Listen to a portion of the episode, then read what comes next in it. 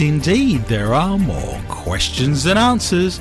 Like, is a spa hotel just a normal hotel, but with a picture of a pebble in the reception area?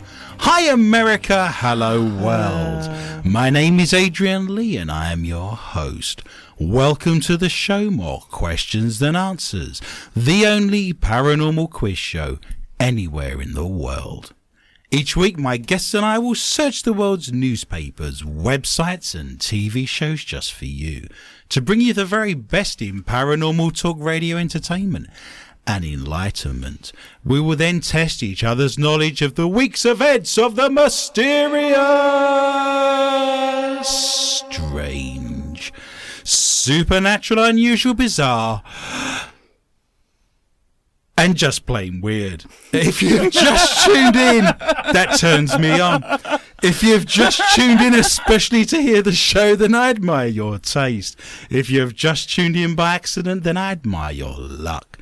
I am huddled under my quilt with a large flashlight and a nice cup of tea with tonight's guests, somewhere in the barren wildernesses of the Midwest Plains, with the sound of my elderly mother snoring distantly from the room next door.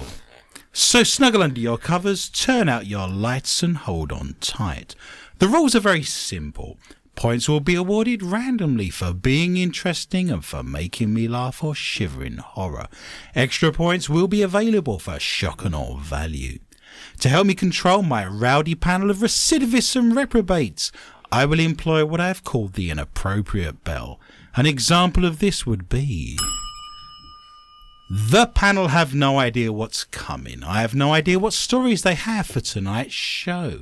So let me introduce my guests. Firstly, the mysterious and effervescent Heather Morris. She's been a paranormal investigator for many years with her own team called Hellhound Investigations and does all of her best work in the shadows. She is now one of the leading audio and DVP experts with the International Paranormal Society and brings her knowledge and research skills to tonight's show. Heather is sure that wherever her dad is, he's looking down on us. He's not dead, he's just very condescending. Welcome to the show. Hello. I also wish to introduce the mad and crazy Michelle Corrie. She was born and raised in Moira, Minnesota, and has a keen and avid interest in all things paranormal. Michelle started a lot of fights at school, but she has an attention deficit disorder, so she didn't finish many. That's welcome right to the show, Michelle. Thank you. We are on Series 2, Episode 92. It's a scrapping, street-fighting kind of a number. If you dial the international dialing code of 92, you would be put through to Pakistan. An Indian spy recently disabled a Pakistani missile by cutting the rubber band. Oh. The Guinness record for the longest place name is a town on an island in New Zealand that is 92 characters long. It has very few vowels and looks like a cat has walked over your keyboard, so I'm not going to pronounce it. I will say, though, this is a literal translation in Maori of what that town is. This is the best compound noun ever. It's 92 characters long, but this town literally translated means the summit where Tamatea, the man with the big knees, the climber of mountains, the land swallow, who travelled about and played his nose flute to all who loved him. There we go. And that's the name of the town. But in Maori, very few vowels. Not to be confused with the place name, the parking lot, where Heather's on her knees, the climber of mountains, the land swallower, who travelled to Dairy Queen and plays the skin flute to anyone who loves her. Wow. Nice. Which I believe is a small town in southwest Minnesota. Oh, boy. The 92 Club is a society for soccer fans who have attended a home match at every ground in the Professional English Soccer League. I'll tell you who gives children a bad name. That'd be David and Victoria Beckham. Shocking names. I love our mailbag. Every week, I read out the emails, the letters we get from our listeners all over the world. Noel in Las Vegas has posted, I love listening on SoundCloud to hear the unaired juicy stuff at the end of the show. Yeah. Noel, of course, in Las Vegas is referring to our archives. If you go to soundcloud.com and search for MQTA Radio, you will find all of our shows there over the last 3 years. And we do an extra 20 to 25 minutes of the show that we can't read out on air because it's full of what Noel says is juicy stuff in a round called Not For Your Mother. So if you go to those sites, you will get an extra 20 to 25 minutes of the show that we can't read out on air. You can also go to iTunes, Stitcher and TuneIn Radio if you search for MQTA or more questions than answers. And if you go to those sites, be sure to give us a little smiley face or a little thumbs up or a little love heart there just to say that you like our show. Of course, if you're listening to our archives now, you can catch the show first at 8 p.m. Central Time on darkmatterdigitalradio.net. Jay in Connecticut has written, tell Heather to read in an urban accent. That's how I sound. Urban to where? I don't know. I've got a London urban accent, if that helps.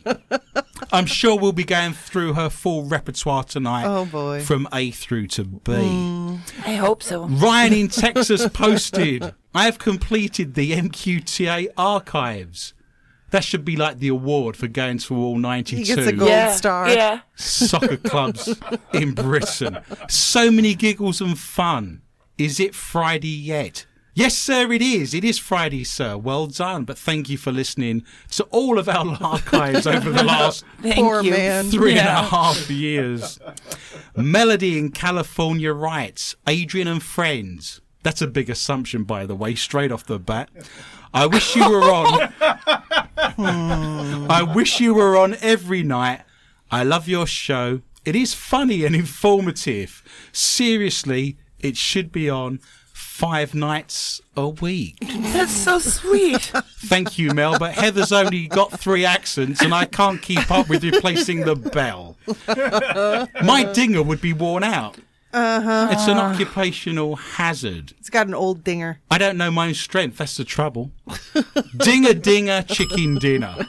Jeff in Milwaukee posted a picture of his happiness with a giant smile for last week's show. So thank you for that, Jeff. Thanks, Jeff. Jill in Iowa posted, fantastic show. And Michelle said, whatever happened to the fart machine? Oh, it's gone. Heather's still here.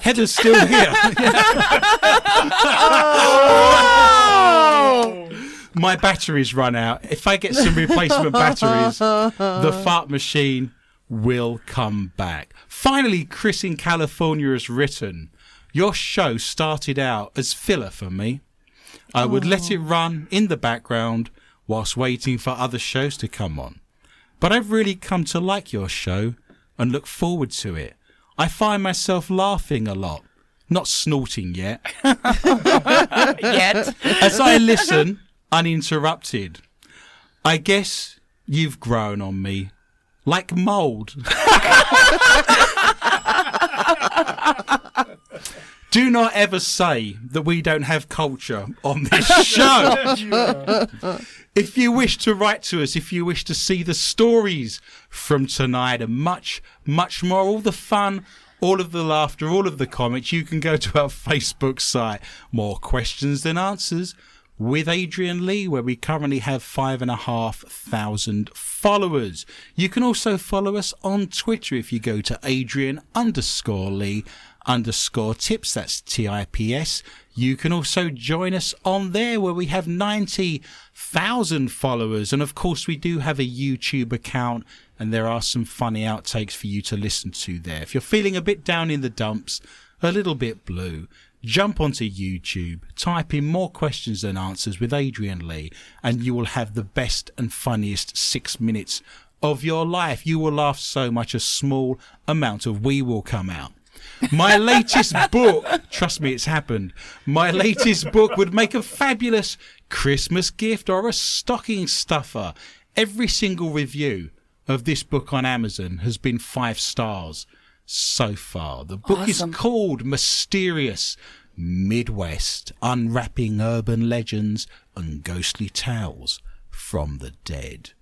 Now, we have 100,000 listeners in 190 countries. Every now and then I read out the top 10 countries that listened to our show the previous week. Number 1 is the US of A, as you would expect, because we are broadcasting currently from the Americas. Second is the United Kingdom. Number 3, Canada. 4, our good friends down under in Australia. Number 5 is Holland. 6 is Germany. 7 is Ireland, where Michelle once lived, of course. Yes. 8 is Singapore. 9 is the Philippines. And at number 10, Serbia. Out of 190 countries, Serbia is at number 10. That's remarkable. So thank you and hello to all of our friends listening in all those countries, including Serbia. Now, on MQTA, we like to support our local charities here in Cottonwood County in southwest Minnesota. We know a wonderful lady, her name's Clarice, and she volunteers her time to run the local Wyndham food shelf. This is a town, Wyndham, of 4,000 people, but recently it's fallen on hard times. Local businesses and factories have closed down, and without the food shelf, many families would go hungry this Christmas. Last month alone, 700 people were fed due to the food shelves. Remember, that's 700 people out of a town of 4,000. They are reliant on charity. They are reliant on our donations to help feed people over the Christmas period. We know Clarice personally. She's a lady who's very hardworking, very honest. She's in her 70s, and we know that all the money we will raise will go to a really good cause. Last year on MQTA, we helped raise money that went to a walk-in freezer that's allowed frozen goods to be given out in that particular food shelf. Remember that your donations are totally deductible, and of course, if you give freely, you shall receive freely as well. And we've got some really good news. The local Masonic Lodge, that's the Prudence Lodge, number 97 in Minnesota, say that any donations we raise on this show, they will match, they will double. So ultimately, any donations you give are worth double. They will be matched by the Masonic Lodge. If you wish to write a check, you can do so. Checks need to be made payable to the Prudence Lodge, that's number 97, and they can be mailed to the Wyndham Area Sharing Centre, P.O. Box 178. So that's the Wyndham Area Sharing Centre, P.O. Box 178, Wyndham, Minnesota. That's 56101. Doing fabulous work, and we're looking to raise some money for people there. So Merry Christmas to you, and thank you for all your donations so far. We have a show itching to get out. It is the show More Questions Than Answers, the only paranormal quiz show anywhere in the world. We sprint into the first round, shaking, clutching our flashlight in one hand and our K2 meter in the other. This is the round we call Ghosts and Hauntings. Inside the haunted, abandoned theme park built on an ancient Indian burial ground where 6 people died in mysterious circumstances. A cursed theme park where 6 people tragically lost their lives, remains deserted after closing 50 years ago. Haunting photographs reveal the now derelict park in West Virginia, USA, which had previously been home to a Native American tribe. The Lake Shawnee Amusement Park was opened in the 1920s by businessman Conley T. Sniddo, but it soon became known for being doomed after a number of freak accidents. One little boy drowned while swimming in the open-air swimming pool, and another girl was run over by a reversing truck as she played on the swing set. Despite rumours of a strange curse, the history behind the site wasn't found out until years after the park closed in 1966. More than 20 years later, an archaeological dig on the amusement park led to the discovery of 13 bodies, which were mostly children. Until 1783, the Native American tribe lived in this particular area of Mercer County, where there had been a burial ground. But the horror went deeper as it later found out the gruesome truth about the site. When the first European settlers arrived in the area, it sparked a violent turf war with the Native Americans. The head of the tribe, Mitchell Clay, was out hunting when a band of Native Americans reportedly killed his youngest son, Bartley. During the struggle, his daughter Tabitha was knifed to death before his eldest son, Ezekiel, was kidnapped and burned at the stake. Gosh. After burying his children, Clay took revenge by murdering several of the Native Americans. All the fun of the fair. What a grim history for an amusement park. Can you believe that? If you wish to see the haunting photographs that accompany this story of the derelict and haunted amusement park in West Virginia, you need to go to our Facebook site, More Questions Than Answers, with Adrian Lee, and I shall give myself 2 points for being informative and a little bit spooky. Miss Morris, what have you got for me tonight in the round of ghosts and hauntings? Well, I have Guatemalans burn Trump effigies to scatter evil spirits. That's a start. Perfect. Well, if you can't get hold of the real thing. Trump's hardline stance on immigration during his presidential election campaign, including a promise to build a wall along the U.S.-Mexican border, has drawn anger from Latin Americans in the United States and around the world. We are against this person in many respects regarding deportations, the wall he wants to build, and we do not agree, said participant Astrid Soto, just before setting fire to Trump's figures, fistfuls of fake cash, and the U.S. flag. Participants believe the practice of torching the devil helps banish bad spirits from homes and neighborhoods. Did you notice that when Trump was photographed on the front of Time magazine for this month, the M in Time magazine gave him 2 red devil horns? Actually, I saw a picture of this effigy, and it was 2 red devil horns that they put on him. I bet his hair went up like a dried up Christmas tree. Do you remember the scene in Christmas Vacation where the tree goes up? Yes. Like, and it's gone. And the toupee blew off. All that lacquer. Do you see what I'm saying? That whole lot would go straight up, wouldn't it? You'd see that from space. Well, it'd be like a beacon. The custom began in the 16th century. But I didn't realize he was that old. I know. He looks it, though. He does. The custom has begun in the 16th century, but has spread out from various towns since the 1990s to become popular nationwide. So, yeah, they're burning... Nationwide, but nationwide within Guatemala. Yeah. So Trump's in Guatemala getting burnt. I'm sure he's really concerned about that. I shall give you 2 points for being fun and informative.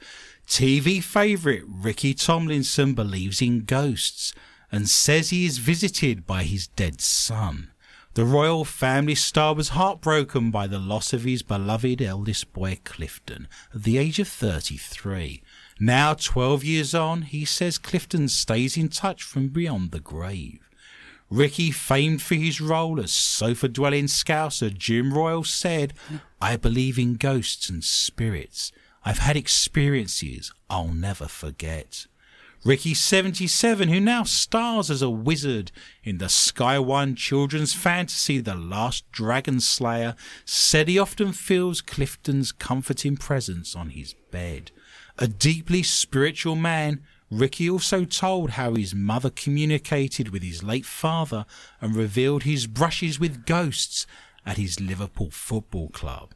Clifton, one of Ricky's three sons, and former wife Marlene, died in hospital on December the 4th, 2004, after a long battle with drink and drugs. I talk to him all the time in my head, he said, after making the painful anniversary. It's not just this time of the year, it's regular. He knows I love him. And although I can't see him, now and then he sits on the bed with me. I can feel him, this weight. I know that sounds strange because ghosts are invisible, but I know it's him. Ricky's voice was filled with emotion as he recalled one special moment at his cottage in North Wales. I used to go there. I used to try and get out of the way and write, he said. It's only a little one-bedroomed place with an open fire and a log burner. We'd had a bad winter, and I could just about drive to the cottage before the snow was too deep to get in any further. I put the fire on, and a butterfly came into the room and settled on my hand. It was Al Clifton coming to see me. I'm sure of that. Ricky also recalled a number of psychic experiences. In 1987, he took on a 5-year lease of a building in Liverpool, planning to renovate it as a hub for where aspiring actors and entertainers could perform. It soon transpired that the venue, called the Limelight Club, was haunted. Ricky revealed, we had an old hooker, God love her, who used to come in. She wasn't too well, and one night I said, don't worry, Chloe, you get your head down here for a while. Oh, stop! No. We were playing snooker downstairs when I potted the purple. Is that what you call it? He potted the purple. When he suddenly heard screams, we went in to see her. She'd climbed out the window ledge and was more than 200 foot up in the air. I said, what are you doing? She said, I was going to come down because I felt a bit better, but there was this old guy standing by the door in a long brown overcoat and cap, and he wouldn't let me out. He kept saying, I'm waiting for Nelly. I'm waiting for Nelly. We also had the police come out one night because I could hear people talking in one of the rooms. We were near a bank, so I thought there could be burglars, but when the police burst in, there was nobody there. If you wish to read Ricky's full story, you can go to our Facebook site and look up More Questions Than Answers with Adrian Lee. Ricky Tomlinson was on the British programme, and you have an equivalent of it over here, where they research your ancestry. Mm-hmm. Do you know the one I mean, where they look at your family tree, mm-hmm, and they take you through it, and they show you pictures of your great-great-grandfather and what he used to do and this, that and the other. It turns out, on that particular episode for Ricky Tomlinson, one of his relatives was actually snatched by body snatchers out of a grave in the 18th century. And they actually had a record of that he wasn't aware of. Some more to do with the macabre and the paranormal. I should give myself 2 more points.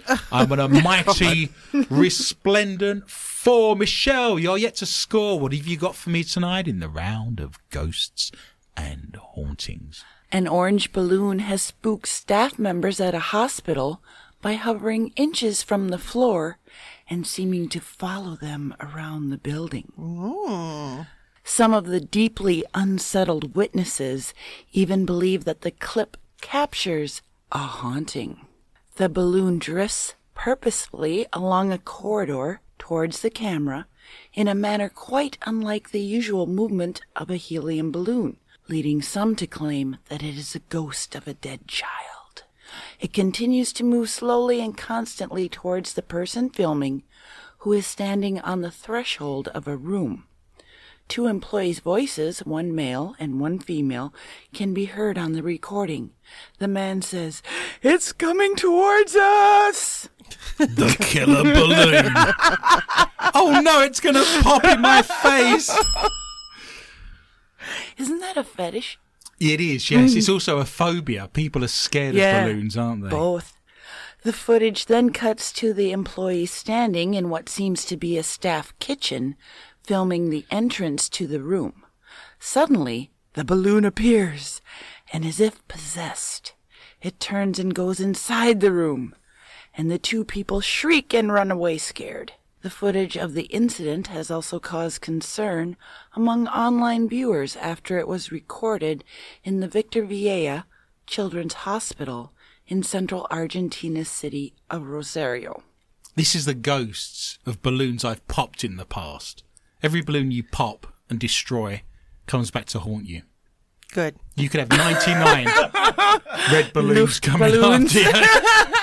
Good. Go, Nina. There you go. The one thing I remember about her was she never shaved her armpits. That was quite scandalous, but that's German women for you. I shall give you 2 points, Michelle. Heather, what have you got for me tonight in the round of ghosts and hauntings? Well, it's Christmas coming up. It's imminent. I know, and here is something just for you, Michelle. Oh, God. There is... Is it a story about a willy? No, it's okay. Just a wheelchair. Very, very short little blurb. There is a new fragrance out. It's called... Jism for Women. No. By Ralph Lauren. I'm saving myself for the right woman. And I've got 3 bottles for you at home in the fridge.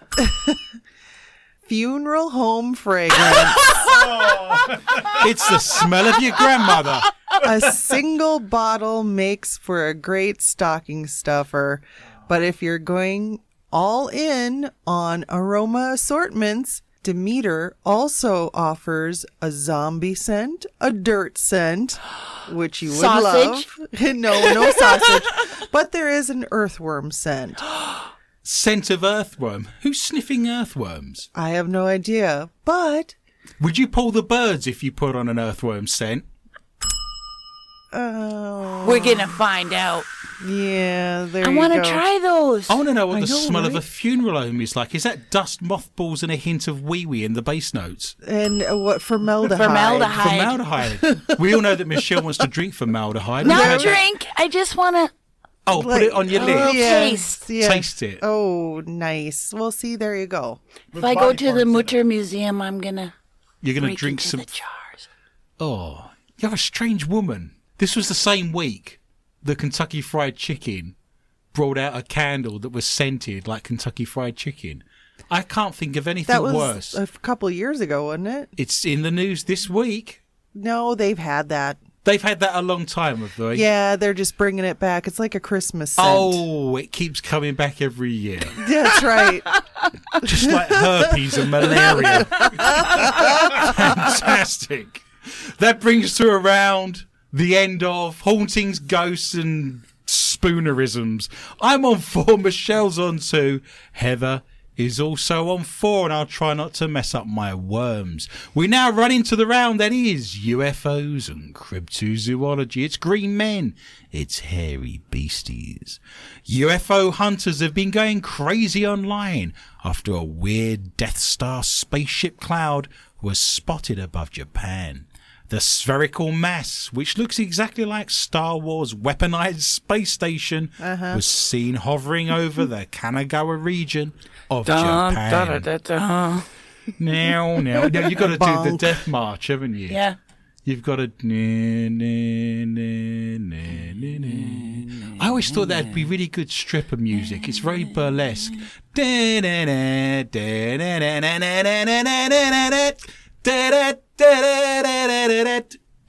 Wearing a Vader mask. That's the sort of thing. Tassels going in opposite directions. I see that as burlesque music if you jazz that up a little bit. Did you say bunk? Yeah, of course. Everyone around the world can now take a drink out of a shot glass because Heather said bunk, and that's part of our drinking game. Pictures of the bizarre phenomenon were posted on Twitter just days ago and have gone viral, garnering thousands of retweets and comments. Retweets, retweets. Perfect is what it says. It says retweets.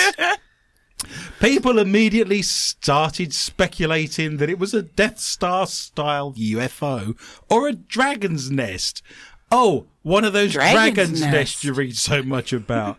Another pesky person. Dragon nest. They're everywhere. I can't get them out of my trees. Bane of my life. Mm. But many internet detectives have come to the conclusion it is actually an extremely rare roll cloud. It means it is given its unusual shape by being shaped at the edges by a thunderstorm. People often mistake them for tornadoes, but they do not contain a swirling vortex of air. The latest sighting comes after truth seekers claimed a massive Death Star is approaching the Earth. I suspect... Bunk, everyone have a drink. I suspect this one was lost, and I think the Earth actually looks a lot like Alderaan, mm-hmm. and I think we could be in trouble. I suspect... that we could be reaching a climactic ending before Christmas. So keep your receipts to your Christmas presents would be my advice. Miss Morris, what have you got tonight in the round of green men and hairy beasties? Well, a Washington state resident believes he was able to capture an unusual intrusion in his home. Nasty. The anonymous man claims he was video chatting with a friend on Saturday night when the camera captured the alien-looking figure.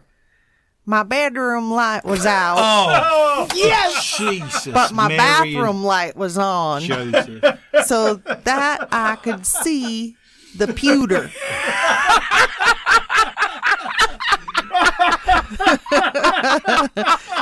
The screenshot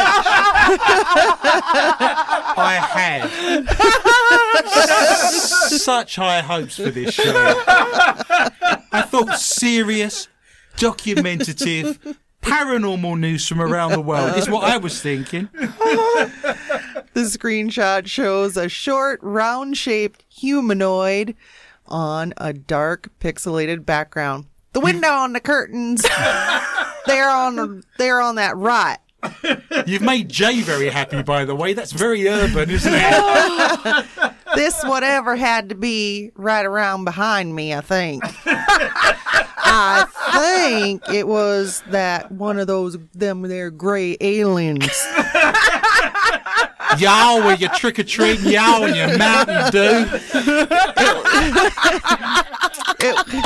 It was not clear whether MUFON or a different organization was in charge of the investigation, as the man does not specify in the report.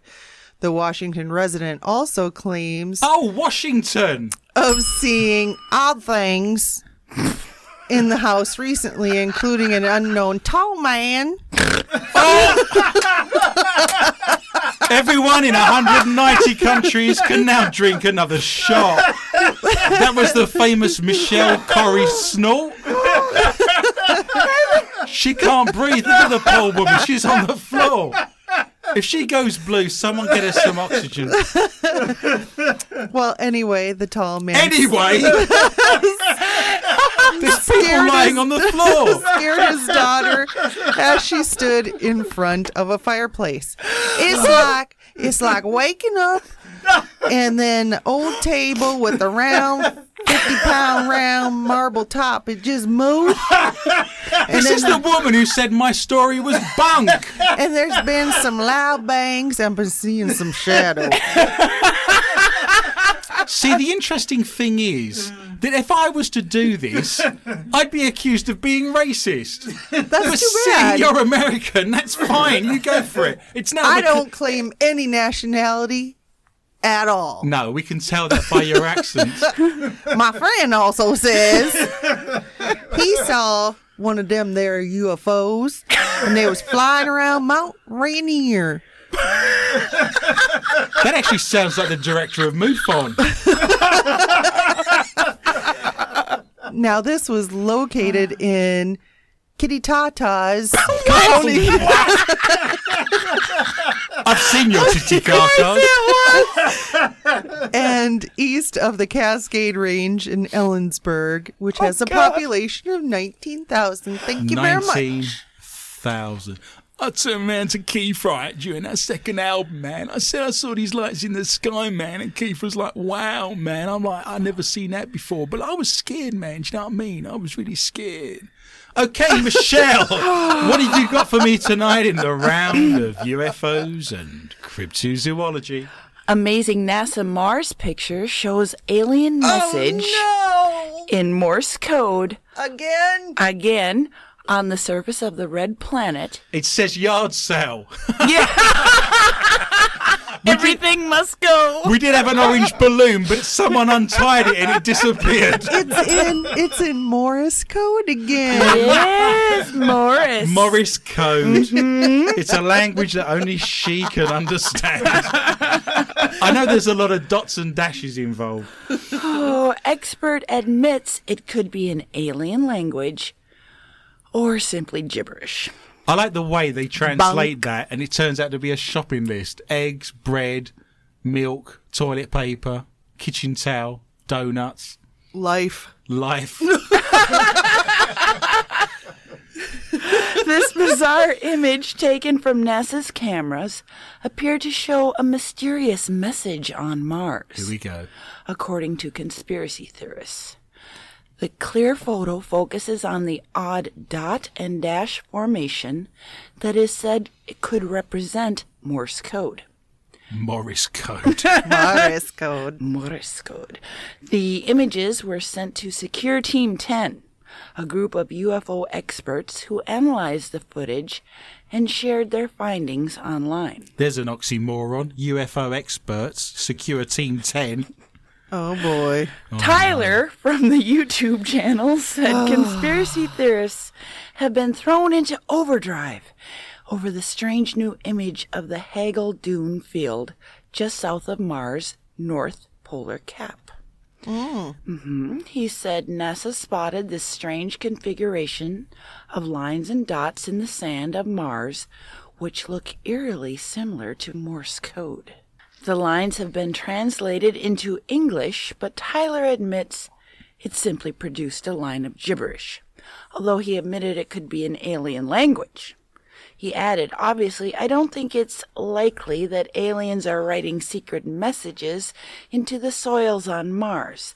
Nonetheless, the reason I wanted to show you guys this is simply because of the beautiful imagery captured in those Martian dunes. If you wish to see the dots, the dashes, that is Morse code on Mars, you can visit our Facebook site, More Questions Than Answers with Adrian Lee.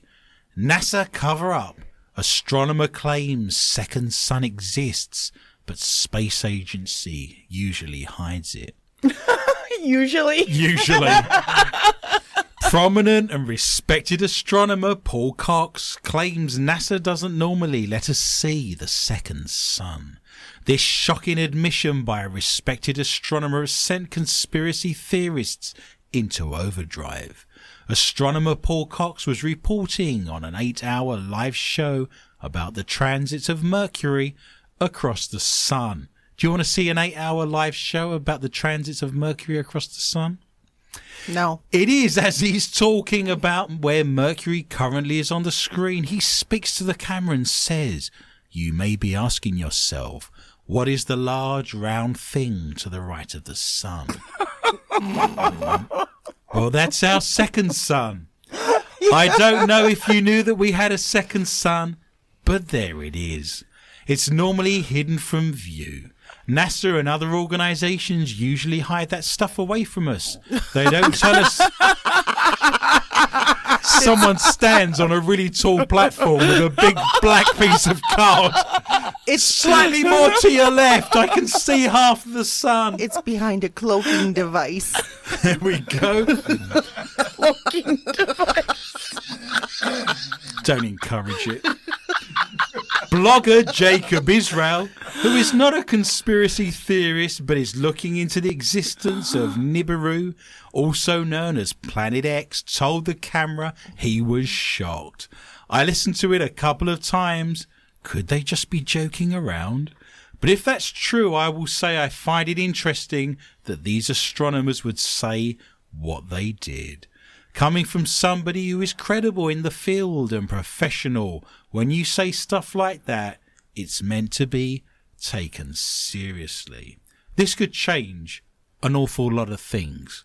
If there's now two suns, and we previously only thought that there was one, that could change a whole lot, because there's a whole group of songs now that need to be changed. Don't Let the Suns Go Down on Me. There's Always the Suns, one of my favourites there from the Stranglers. Here Comes the Suns. Ain't No Sunshines. Black Hole Suns. Uh-huh. And in this particular case, we're going to go to the police and we're going to have the song Invisible Suns. I shall give myself 8 large, rounded, harmonic, simonious points. 8? 8, absolutely. No, altogether. Unbelievable. Oh, okay. I'll give myself 8. Perfect. I'm now on 14. I have one more story I want to squeeze into the round of UFOs and cryptozoology. Alien hunters are convinced this huge, apparent disc-shaped UFO crossing the moon is yet more proof of extraterrestrial life. Mystery surrounds the object, which appeared from out of the blue as the Miami Observatory in Florida streamed a feed on the lunar surface. The dark circle-shaped shadow is captured above the moon, sparking theories from a well-known UFO enthusiast that it is a craft created by an intelligent species. It's not a man-made object because there are not solar panel wings on it to gather energy. There are no antennas for it to transmit. Also, the surface is not completely round, but it has a rough edge to it. It looks like a biomechanically grown UFO. One poster on YouTube refuted claims that it was an alien spaceship or even an object. For me, it is the outskirts of a shadow. If this is so, it is very possible that the object that crossed between the moon and the sun was just projecting the shadow. Which sun? I'm confused. Which sun is this? We've had the sun. Now we have the moon. That is the question. If you wish to see the strange UFO hovering over the surface and casting a shadow on one of our moons, you're more than welcome to go to our Facebook site. More questions than answers with Adrian Lee. We move into the third round tonight. That is the strange and the bizarre. It's the stories from around the world that are strange, that are bizarre, but don't fit easily into any other category, but are too good not to read out on air. Miss Morris, you need the points. You're on 4. What have you got tonight in the round of S&B? Oi, I'm going to New York. That's New York, is it? I guess. I don't know. That's what you're going with. New York police are searching for a green-clad man. Oh, God. Ho, ho, ho. Who swiped an 86-pound pail of gold flakes off an armored truck 2 months ago and disappeared with an estimated $1.6 million treasure. Holy moly. $1.6 million. I know. The city's police department late Tuesday released photos and video of the suspect, who was lingering near the truck on the afternoon of September 29th and took advantage of a moment of distraction by its security guards. So this happened at the end of September, but they've still not caught the guy. And now today they've released photographs and video footage. Yep, okay. And he snatched a 5-gallon bucket full of gold flakes. Do you believe that? The thing is, it's going to be very difficult to then get rid of those gold flakes. No, just melt them down. Oh, yeah, everyone's got plans. Oh, you've got a forge and a smelting area, have you? I'll smelt them. I don't care. Of course you will. The video shows him walking away with some difficulty, likely due to the weight of the bucket and the fact that he was climbing up the rainbow. The theft happened on a busy stretch of 48th Street in the borough of Manhattan near the Rockefeller Center office and shopping complex, police say. Police who said they believe the man has since fled to Florida, described him as somewhere between 50 and 60 years old, Hispanic, and wearing a green shirt and a shillelagh or something. So Nathan sat next to me. Oh, yeah. Read the description again. 50 to 60 year old. Check. Green shirt. Hispanic, shillelagh. Shamrock. I don't know about the Hispanic. He couldn't look more pallid and white, to be honest, could he? This is true. What a crock of the end of the rainbow. They're always stealing me Lucky Charms. Oh, here we go. Wow, we've got the whole lot tonight, haven't we? You've wheeled out the big guns and given us everything you own, haven't you? There's nothing left in the vault. Get in my belly! Hey, you. Get in my belly. Oh, I'm getting all emotional. Oh, no. Could choke a donkey. It's like a turtle head poking out. Oh, wow. Who knew? Michelle, what have you got for me tonight in the round of the strange and the bizarre? Oh, a man who spent nearly 2 days in a mortuary fridge after being pronounced dead came back to life. Oh, yay. No. Mm-hmm. These things scare me. Lazarus, yes. This reminds me of all the stories you used to tell about things you'd find in a toilet. We went through a period where every other story... Octopus and everything. Octopus, there would be snakes, there'd be all kinds of weird things coming up and biting your particulars. No. Like a squirrel. I was scared to go to the toilet. Poor Mr. Zippy. I used to have to hover. I couldn't plant the white pallid English flesh on the porcelain anymore. I've got to hover. It scared me for life. This is another phobia. Being pronounced dead. And then waking up as they're harvesting your organs. These are all my worst fears and phobias coming out. Squirrel in your toilet's bad, too. ZZ McKeezy, that's his name, 28, was found with a pulse just hours after his family arrived at the morgue to identify him. Oh. The 28-year-old was mown down by a car when he was walking with a friend. He was placed into a fridge at Phoenix Mortuary after he was declared dead at the scene of the accident. Did you say Phoenix Mortuary? Phoenix, yeah. As in, like, rose from the ashes. As in, like, raising yourself up from the ashes. Wow. Luckily, he didn't get as far as the ashes. That's right. Yeah. And this was in South Africa. Imran Kika, a provincial official for the opposition Democratic Alliance Party, said... When his family arrived for identification purposes, a pulse was found in the patient by mortuary staff, who then immediately transported him to Mahatma Gandhi Hospital for resuscitation. Ah. His now furious family are demanding answers about what happened to their son. Especially as they've taken all his Christmas presents back. Aww. Yeah. His dad, Peter... Mkazi said, I have no words to express how I feel about what happened to my child. To spend the entire night and morning in the mortuary refrigerator is wrong. I wonder if the mortuary refrigerator actually meant that he survived. That's what I'm thinking. Do you know sometimes you can go into such a cold state that your body hibernates? They may have actually done him a favour. Do you see what I mean? Mm-hmm. Now I got some good news. And I got some bad news. He died anyway. That's good news, is it? No, I'm thinking that's the bad news. The father arrived at 8 a.m. to identify his son, but was told 4 hours later that his son was alive. But the 28-year-old was pronounced dead again just 5 hours later. So he was pronounced, he went to identify the body, was then told that the body was alive, and then the body died. Yeah. Mm-hmm. Okay, let's chin everyone up. No end. Does that mean he gets double life insurance? I'd look into that. You could get double the life insurance. We actually had a story way back when, for the people panning through the archives, of an old gentleman that had died. They put him in a body bag. He unzipped himself. Was alive for like a day and then died again. I'm totally thinking about Jackass right now. The shock of thinking you was dead killed me.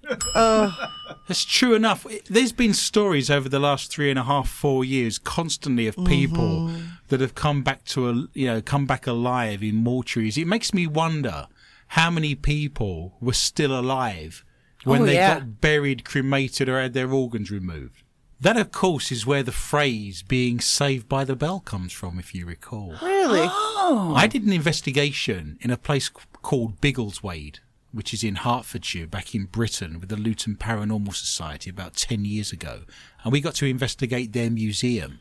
And in that museum was a sentry box that they'd taken out of a graveyard that was used during the 18th and 19th century for someone to be there like a night watchman to stop the bodies from being stolen. And I spent an hour doing a vigil, sat inside the sentry box that was taken out of a graveyard. That's cool. Day. Creepy. That's great. I get to do some fantastic things as a paranormal investigator. Makes me very happy. I'm like a small child. That particular museum and another one we did in Peterborough in Cambridgeshire, it's a lockdown. We've got the keys. We've been locked into the museum. Never mind ghosts, never mind hauntings. I'm standing there with a flashlight wedged between a steam locomotive and the skeleton of a Tyrannosaurus Rex. That's just a joy, isn't it? It's like Night at the Museum. Never mind the ghosts. It's just fun having a lockdown in a museum. The things we tried on and the stuff we got up to. Oh, boy. Unbelievable. Miss Morris, what have you got for me tonight in the round of the strange and the bizarre? Well, I have police capturing an inmate who escaped, which is kind of nice. But he escaped from a correctional center, trusty job at the Louisiana State Police Department, and was captured again after he got caught stealing the hearse from the business district on Egret Street in Lake Charles. So he went missing from a police station where he was working. Yep. So he managed to get out of a police station. Correctional center. Filled with police, wardens, all kinds of security. Yep. He then steals a hearse getaway car. Stole a hearse. Now, at approximately 9:30, authorities with the Orange Police Department in Texas located the stolen hearse, which had been abandoned. Later the same morning, the Orange police officers found they weren't actually orange. That's the county. Okay, not like Donald Trump. That's right. Snooky. They found another stolen car, which they said this Alexander was in. So he was taken into custody and charged with a simple escape. Well, it couldn't have been that simple. Mm-mm. He stole a hearse. Yeah. But the thing that they're worried about is the hearse was actually being used by Pet Angels Crematory. And there was a cat in the hearse when it was stolen, but it was a live cat that was part of their whole spiel. So there was a live cat in the hearse. In the hearse. Did they make sure it's dead before they bury it? I think so. Maybe he was going to get killed. I don't know. Just one of the night. We need to change the cat out. That one's out 8 gums. It's on its last one. It was the Pet Cemetery cat. You know. Oh yeah. Keeps coming back. What's that meowing and scratching sound? So yeah, the guy stole a hearse with a cat in it. Cat's gone. Can't find it. He let the cat out of the bag. Cat's disappeared. Yeah, cat out of the hearse. Gone. Nice. Who puts a cat in the back of a hearse? There's some strange and bizarre people around. It's in the right round for us. Scientists discovered a fully preserved dinosaur tail, preserved in amber. It has been millions of years since dinosaurs last walked the earth, but scientists recently discovered a piece of that era that's still with us today. A 99 million year old dinosaur tail has been found preserved in amber. Led by paleontologist Li Dazing of the China University of Geosciences, the breakthrough discovery, including bones, soft tissue and feathers, all of which have been captured within an amber casting. It marks the first time scientists have been able to link preserved feathers to a dinosaur. Am I the only one who's now thinking Jurassic Park? Yes. The semi-translucent sample, which was described as being no bigger than a dried apricot, marks one... What a bizarre thing. What? Of all the things to measure it up against, what does that look like to you? I'm going dried apricot. That's a very specific size. Dried prunes are a little bit bigger.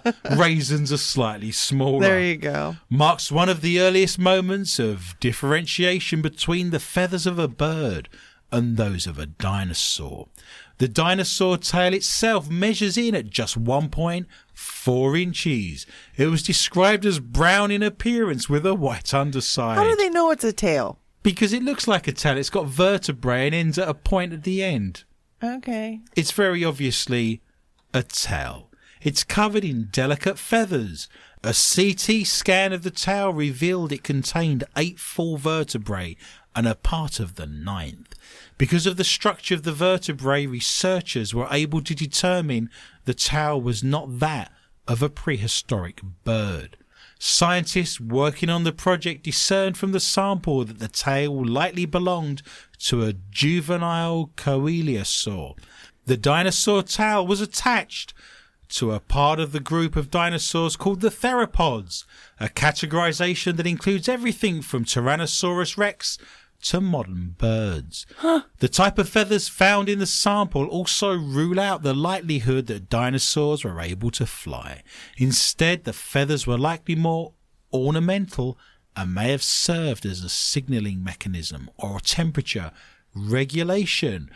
Researchers uncovered the sample from a mine in Huckawing Valley in Kachin State, which is located in northern Myanmar, which of course used to be called Burma. If you wish to see the amber resin with the dinosaur tail all intact, you can go to our Facebook site, More Questions Than Answers, with Adrian Lee, where all of tonight's stories and all the fun and frivolity and comments will be there for you. We finally enter the round that is called Not For Your Mother, which means you have accessed our archives. Thank you for being tech savvy and for coming to find us. We'll promise not to be too disappointing. This is the round where your mother needs to be removed from the room. If there's small children about, if there's minors, they need to be shuffled off to bed with cookies and milk. What have you got for us first in the round, Miss Morris, of Not For Your Mother?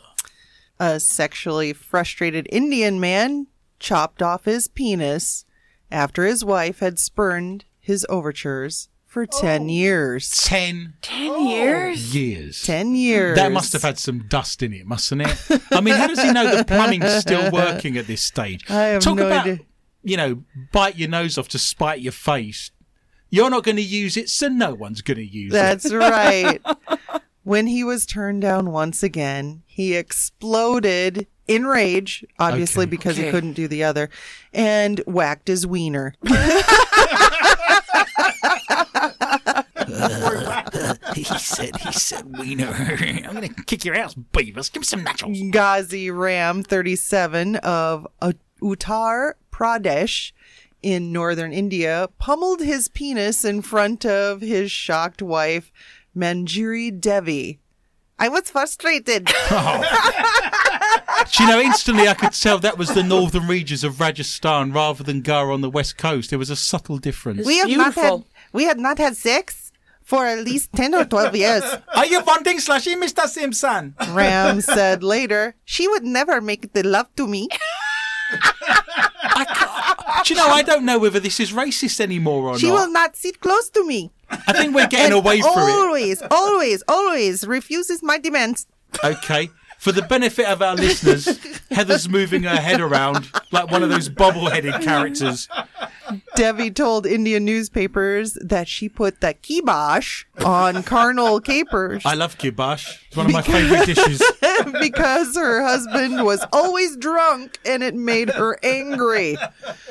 On the night in question, Debbie said Ram again came home hammered and wanted sex. It's his chapati and he'll cry if he wants to. The 34-year-old torpedoed those plans and he raged from the room. When he returned with the kitchen knife, Ram massacred his member, cutting it off before falling to the floor in agony. Before slapping her around the face with it. Ick! Neighbors called the doctor. The couple has... And the doctor said... The couple has 2 sons and a daughter and have been married for 18 long years. So he hasn't had the love for a long time. But he would come home drinking every night. He's and never listened to me. He never listened to me. No. Or he never cared for me either. No. I simply just said no to him. No. That's Chinese. To him. What's wrong with you? And he was drunk. And I was very angry. I was angry with him. I can tell, yeah. Apoplectic with anger. Now she is blaming me for all this when I've done nothing. She's done the male and the female. Just see what happened there. He has lost his mind. Lost his mind. And his wiener. Or his head. Yeah, his head. It was attached to his wiener. I'm done. Namaste. It's hardly love, light, and happiness, is it? I shall give you points, Miss Morris, but for the life of me, I have no idea why. Oh. Michelle, what have you got for me tonight in the round of Not For Your Mother? You know when your junk just isn't sitting right, so you need to adjust it without looking like a creep with your hands down your pants? You could have your hands down someone else's pants. I try to do it when they're not looking. Yeah, you've all been there. We've been there. I'm doing it now. Well, now there's a solution. Meet Elatrunks. Elatrunks. Mm-hmm. Mm. The appropriately named innovative underwear let you adjust your manhood without hesitation. Elatrunks literally let you elevate your manhood without reaching below your waistband. They also create chafe-free zones under the legs and keep you from sticking to yourself. Nothing worse than the sticky octopus. Oh. That's got it. We named this ship. Your manhood goes into the pouch, keeping it away from your legs. When you need to readjust, you simply use the patented lifter, a string that attaches from the waistband to the bottom of the pouch, and it elevates your entire manhood. Do they have different size pouches? Small, medium, and liar. There's nothing worse than when it sticks to the side of your leg. You look down there into the darkness, it's like a little shaved fruit bat nesting, hibernating for the winter. I'm talking about Nathan, obviously. I'm not. Thank you, Adrian. What, he sticks to your leg? His hair's very short. It's like Velcro. Oh, good. Oh. The difference of the Elatrunks design is that it eliminates skin-to-skin contact due to the pouch. Elatrunks founder and New York City native Michael Walker said he came up with the idea while exploring South America. That's what he calls it, huh? Mm-hmm. Do you want to come over here? I fancy a trip to Dairy Queen and you can explore South America. He explained, I quit my job last September to travel through Peru, Ecuador, and Colombia. Then I saw the Amazon basin. Well, my bell's just broken. Your dinger broke. Huh? I'm always too rough with this. It's terrible. I don't know my own strength. You want to give it a really good thump, and then everything falls apart. They don't make bells like they used to, do they? You should put it in a pouch. What happened to foundries that used to take pride in making bells? I'm going through one a week. This is ridiculous. I need shares in a bell-making company. Yeah. Somewhere in the first week of Ecuador, I convinced myself to buy a motorcycle to carry me through the rest of my journey. That's always useful in the jungle, isn't it? A motorbike, yeah. Here's where I realized how incredibly uncomfortable each type of men's underwear can be and how there's no functionality. Somewhere between crossing the Colombia border, the idea for Elatrunks crystallized. Oh.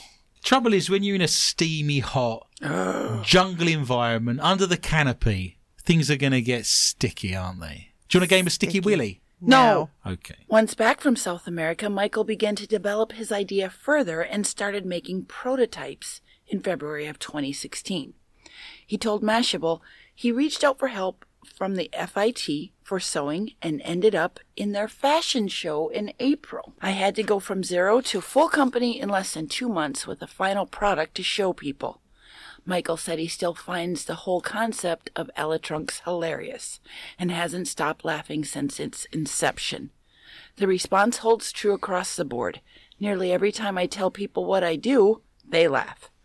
Needless to say, the overwhelming positive responses motivates me to move forward. Luckily, Elatrunks stands up to the promise of no compression, security, maximum comfort, and all-around functionality, so people enjoy the feel as much as they do the idea. Michael said the company plans to expand the briefs into every kind of men's underwear. The brief is currently available in 5 colors and with names like Ron Burgundy. Nice. Oh. We think Michael's onto a winner. Perfect Michael winner. Is that what you want? Or you could go to Shields and buy a hammock. I've seen these. They're on our Facebook site, More Questions Than Answers with Adrian Lee. Did you put them on your wish list? Are you going to try some? I've got them on now. How you like it? You thought I was scratching my belly button. You were wrong. Oh, there's that high up, huh? There's a little cord.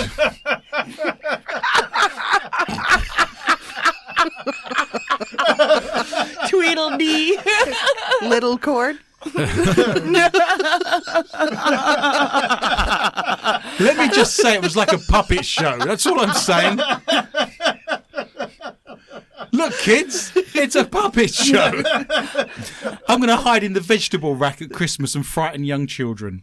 Oh, God. An adventurer on a 1,100-mile trek across Antarctica is revealed he is suffering a chilly problem. Polar penis. Oh. Alex Brazier, son of Tory MP Julian Brazier, is one of 6 military reservists out to tackle the icy waters, with the emphasis on the word tackle and icy. Cruel winds add to the plunging temperatures and threaten to freeze them stiff. Yet so far, only unlucky Alex, 26, has been hit by the medical condition also known as Antarctic Willy. Isn't that a character from Frozen? Yes. Alex posted, "We found some reason I was getting particularly chilly in the nether regions. There's a phenomenon called polar penis, which sounds hilarious, but it turns out to be incredibly unpleasant." No, it's hilarious. "And really quite painful and cold. So suffering a bit from this morning. A South Pole, I'm guessing. Fortunately enough, I now have a large, thick woolen hat stuffed down into my regions, and it turns out that makes all of the difference." You could have cut a finger out of a glove, I guess. "The hat will probably..." Do you back the man who had 5 willies, and the guy said to him, "Well, how'd you get your pants on?" And he says, "They fit like a glove." "The hat will probably stay there for the next 80 days. Oh, that's going to smell. Gross. Alex and his comrades plan to complete the challenge unsupported. Each man is on skis and pulling his own sled, containing food and their own tent. And a supply of hats. If they succeed..." And gloves. Can you imagine waking up in the morning? "Where's my hat gone?" You wouldn't use your own, would you? No, I'd take someone else's. "I thought I saw a dingo come into the camp late at night. It took your hat." There's not dingoes in Antarctica. Maybe it ate your baby. Hang on, we're not meant to be laughing at that. Sorry. "If they succeed, they will be more than double the number of people who have trekked across the entire continent in that way." That would be like an icicle, wouldn't it? You could just snap that off like a little icicle. "If he was no longer able to have children, would that then make him an ice pop?" No. "If you wish to see what an Antarctic Willy looks like, you can visit our Facebook site before it's closed down, called More Questions Than Answers with Adrian Lee." Miss Morris, you have the last story in the round of Not For Your Mother. This is your Christmas list, Mr. This is my... I'm supposed to write my own Christmas list. You're not meant to write it for me. But I think we should do a crowdfunding for you. Okay, I'm game.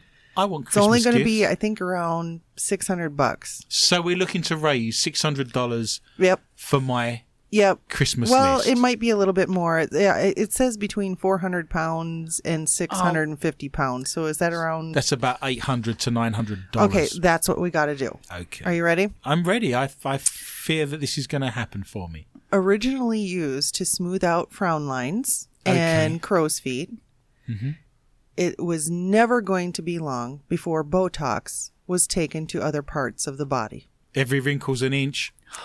And whilst usually associated with the frozen faces of women, it's now men getting into the Botox action, but not just for their faces. I'm not going to have anyone inject anything down there, straight off the bat. Men are now having Botox, the neurotoxin drug that temporarily paralyzes muscles, injected into their scrota. Can you take away the paint to keep the swelling? I like the fact that it looks like Winston Churchill looking pensive. Oh, God. Although it sounds bizarre, doctors predict the treatment, so-called scrotox. Oh. I love it. Loves me a compound noun. Oh. It's only going to become more popular in 2017. Woo! That sounds like a cleaning product for bathrooms. New Scrotox will clean your bathrooms sparkling clean. New York-based plastic surgeon Dr. John Mesa has performed Scrotox on 15 men in the past year alone, although he calls the procedure ball ironing. Oh my God. It's meant to regulate the temperature. They're meant to move around. They're meant to be some give, because when you're cold, they contract, and when you're hot, they expand. It's like an elephant's ears. The effect of Scrotox is much the same as regular Botox, or ironing for that matter. The removal of wrinkles, and the effect lasts for about 4 months. So we're going to have to crowdfund about every 4 months for you. Value for money. So Easter needs to be the next one. Easter eggs. I'll hide in the garden and let the kids find them. Smooth. We'll paint them for you. Mm-hmm. Look, Mum, it's got a ribbon around it.